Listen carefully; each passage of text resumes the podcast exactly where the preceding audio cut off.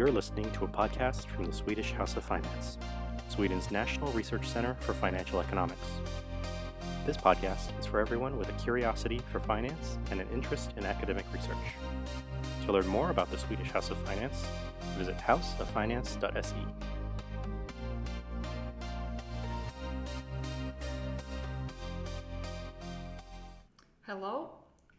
is Olga Obizhaeva, and uh, I'm an assistant professor at the Stockholm School of Economics.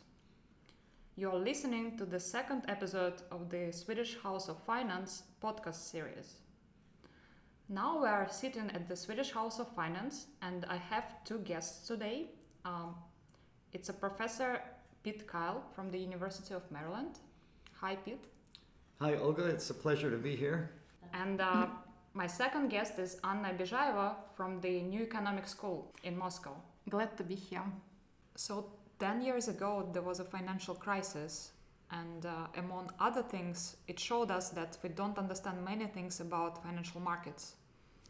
Around the same time, you have started to work on the new theory um, that you call market microstructure invariance. It is a very ambitious uh, research agenda, but it seems that uh, there are still only a few people uh, who understand what it is about. So, could you tell me and explain me uh, a little bit more about the invariance? We think that financial markets can be viewed as games played by many players at the same time.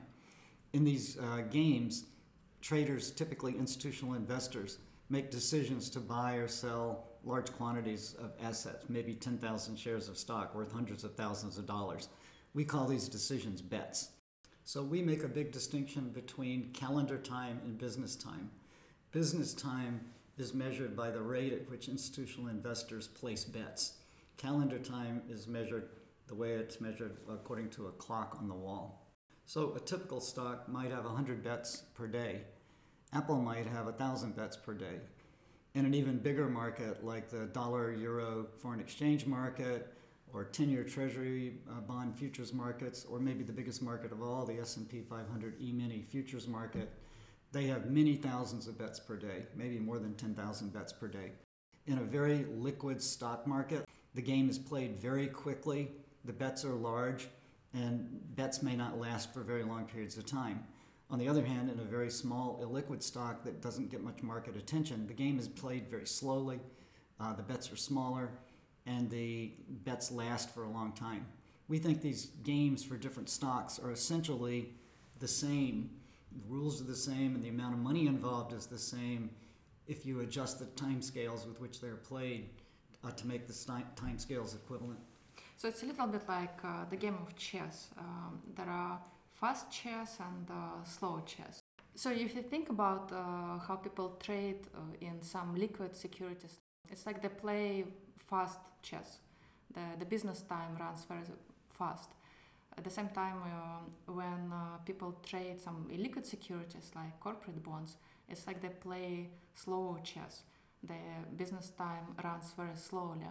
Ultimately, the games are the same. It's the same trading game that people are, tra- uh, are, are, playing, but they look differently in calendar time because um, in calendar time um, games play out uh, at different speeds.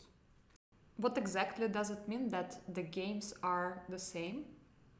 We think uh, the, the games are the same in, in the sense that there is an invariance relationship that they all satisfy. Um, one invariance relationship is the amount of risk that is transferred by a bet is the same in all markets on average if you measure the risk that it transfers as the change in the dollar mark to market value of the position between the arrival of one bet and the arrival of the next bet.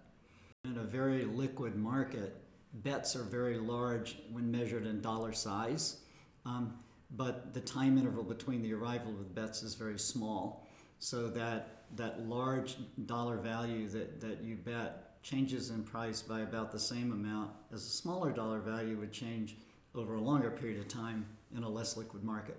So less liquid markets uh, are markets in which time is essentially business time is passing more slowly when measured in calendar time. Essentially, when calendar time is converted to business time and percentage risks are converted into dollar risks, you get uh, very similar trading games that are described by the same set of formulas, the same set of rules. But then if you go back to calendar time, to which we are all accustomed to, invariance would imply um, um, different uh, interesting predictions and formulas about uh, various parameters uh, such as um, average bet size, number of bets, transaction cost of all types, uh, bid-ask spread, resiliency. All these parameters, all these variables will be nonlinear functions of um, price, volume, and volatility that you can easily observe or calculate. What is nice about our, our, our framework is that it gives uh, not only it, it gives quantitative predictions, not not uh, only qualitative predictions. And not only does it give quantitative predictions, but it gives quantitative predictions uh, based on calibration of a very small handful of parameters. In transactions cost modeling, for example, it's, it's uh, frequently the case that a researcher might estimate a different transactions cost model for every stock and do this for thousands of stocks. Uh, what we propose instead is calibrating of a small handful of constants that is the same for all stocks, and therefore we get exactly the same model applied to all these thousands of stocks, which have different volumes and volatilities, and therefore different estimates for trading costs. Yes, our research suggests a specific quantitative formula for transaction costs, and it's a formula that uh, depends on uh, some characteristics of the market in which uh, orders are executed. Uh, and these characteristics would be trading volume, returns volatility. And this formula of transaction costs will also depend on the size of orders executed and how quickly they're executed, what is the execution horizon. So it sounds you have a very uh, that you have a very generic uh, way to describe transaction costs and uh, liquidity in the um, in the various markets. So do you have some simple formula for that? It turns out that we do have a simple formula. You start by taking the ratio of dollar volume in the market to returns variance.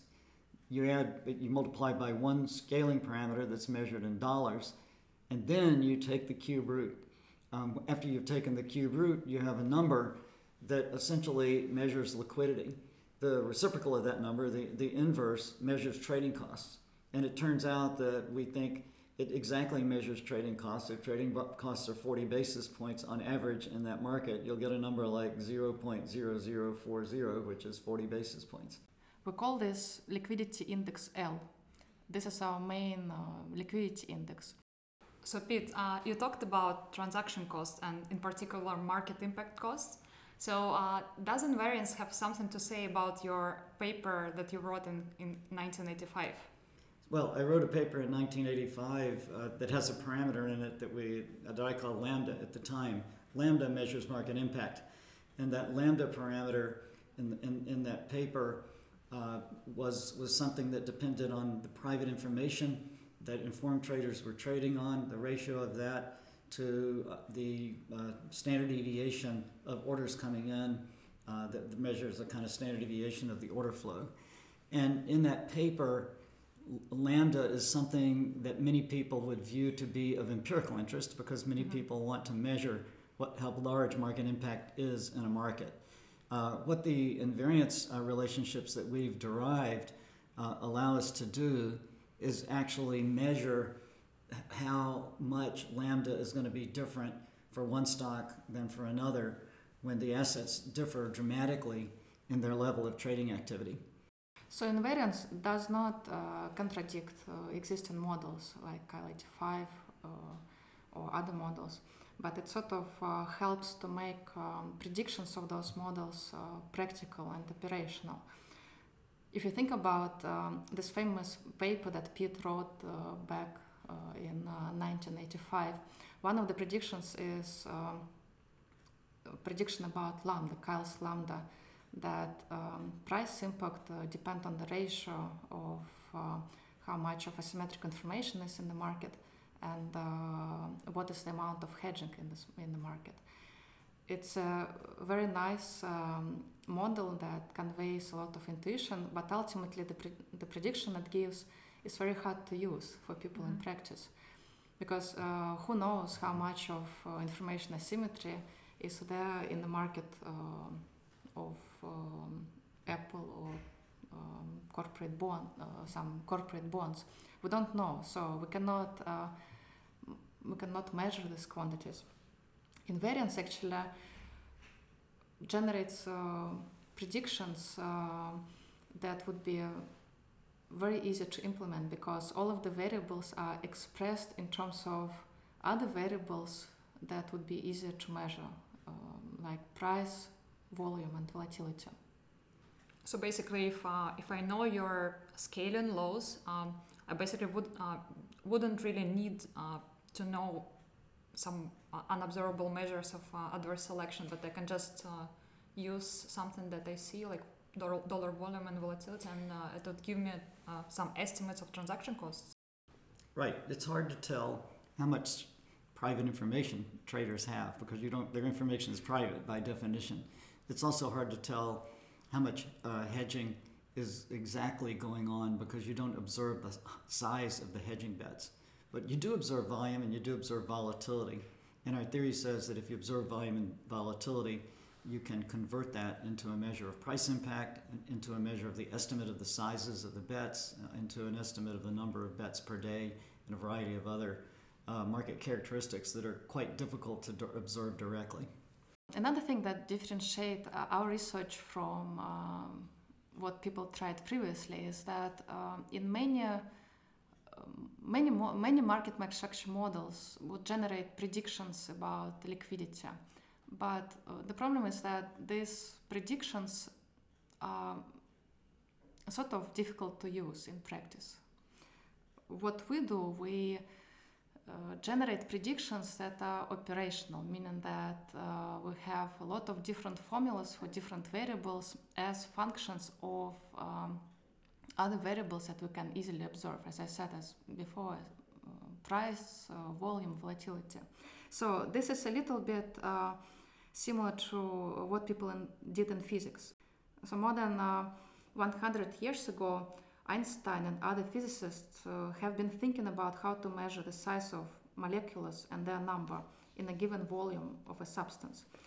Of course, molecules are far too small to be seen with the naked eye or to be measured, but scientists have figured out how to in- infer these uh, small scale microscopic properties of substance uh, from large scale, easily observable quantities such as mass uh, and temperature of the substance in a way, uh, we do something similar.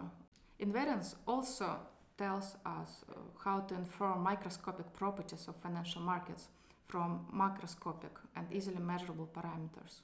So, for example, a macroscopic property that's easily measured is dollar volume per day. The stock might have a dollar volume of $40 million a day.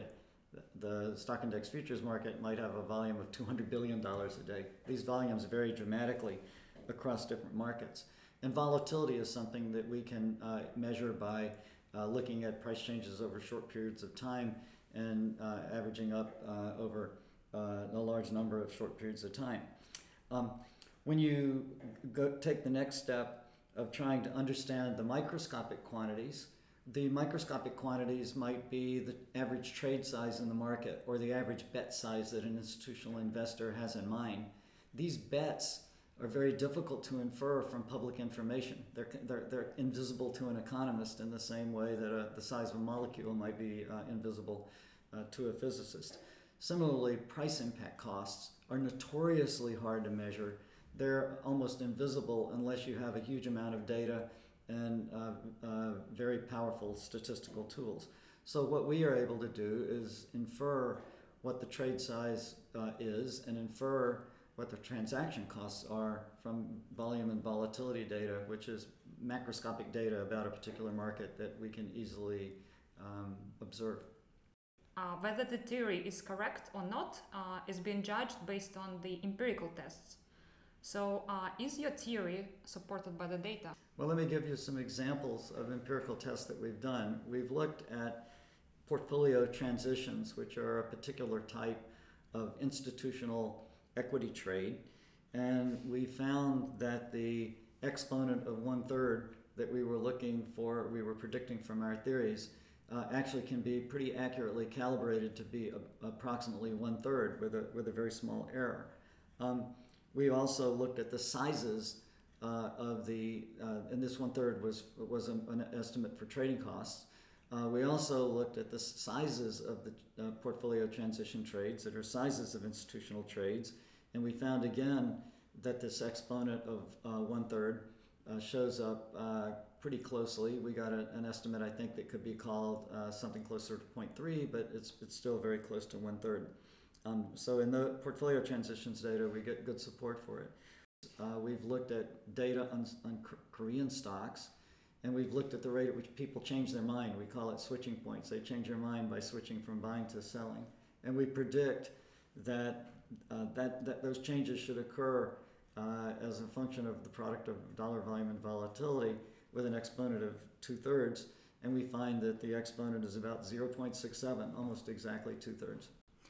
We tested our predictions also uh, concerning um, the number of news articles published about different uh, firms because uh, information flow has to be synchronized uh, with the speed with which trading occurs. And if so, then invariance can be uh, used to make uh, predictions about the number of news articles.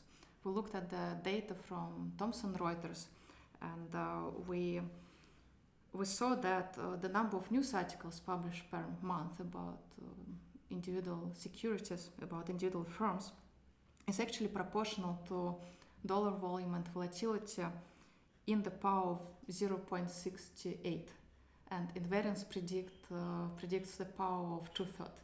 So quite close this is pretty incredible i actually think that there are not that many economic theories that would give such precise uh, predictions that are so well supported by the data so you said that your theory the invariance theory would apply to liquid stocks such as apple and illiquid securities such as corporate bonds. Would it apply to the bitcoins?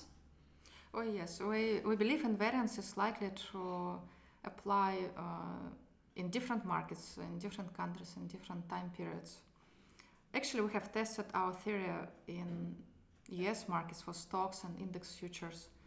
We tested uh, our predictions uh, using data on stocks um, in Russia and South Korea uh, but we didn't test our theory on bitcoins yet. Maybe somebody el- else will do it. So it's an interesting, an interesting research question. So so far, uh, have been mostly discussing the trading liquidity, which of course uh, institutional asset managers care about. But what about the funding liquidity? Have you thought about this? Well, ec- economists often make a distinction between trading liquidity and funding liquidity, and they act as if trading liquidity and funding liquidity are two different things. What we think is that trading liquidity and funding liquidity are two sides of the same coin, and they simple, uh, essentially have the same measure, which is related to our L measure. For example, many people would say that repo haircuts, that is, uh, margins or uh, haircuts on speculative positions or financing positions, should be proportional to the standard deviation of returns. But we think it should be proportional to the reciprocal of this L measure. And the intuition for this is to think about what happens if there is a default in the repo market, which was something people were worrying about during the financial crisis and got us thinking about this. And the answer is that if there was a default, a lender would be stuck with illiquid collateral. And the risks of that illiquid collateral depend not simply on the standard deviation of returns over, let's say, one week, but even more on a longer the length of the horizon over which that collateral would have to be liquidated. When you take into account that illiquid collateral is going to be liquidated over a very long time horizon, the correct measure for a, an appropriate haircut is not a standard deviation, but rather 1 over L, the reciprocal of our liquidity measure. Or standard deviation of uh, returns in business time, not calendar time. Correct. Standard deviation of returns in business time is related to liquidity, 1 over L. And that summarizes everything.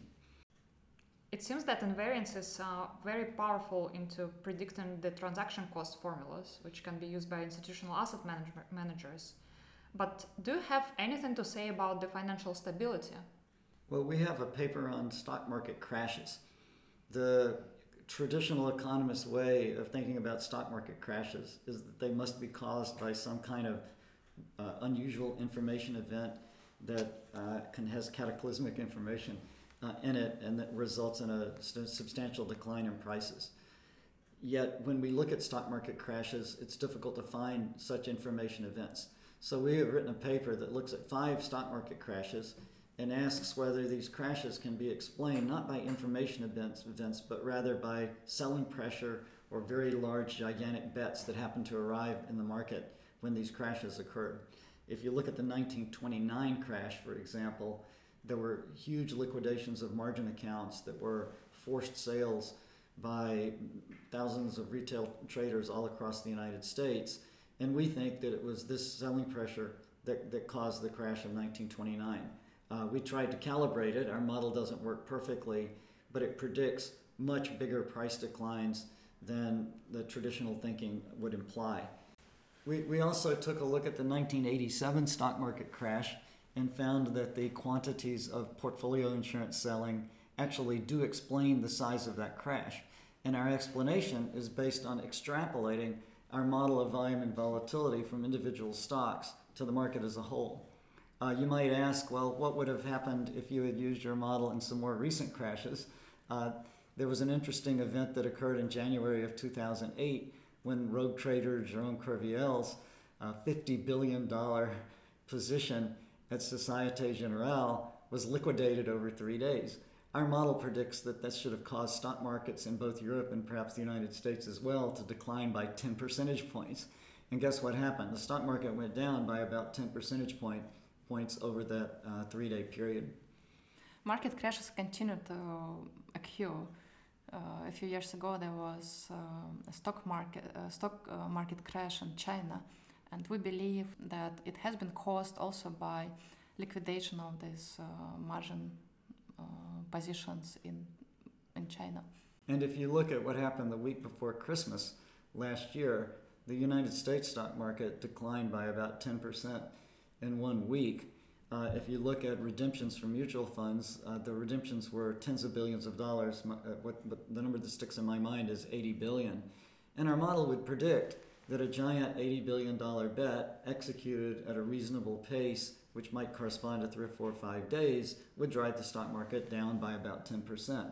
So it's reasonable to conclude that that decline the week before Christmas was the result of traders liquidating uh, positions in mutual funds.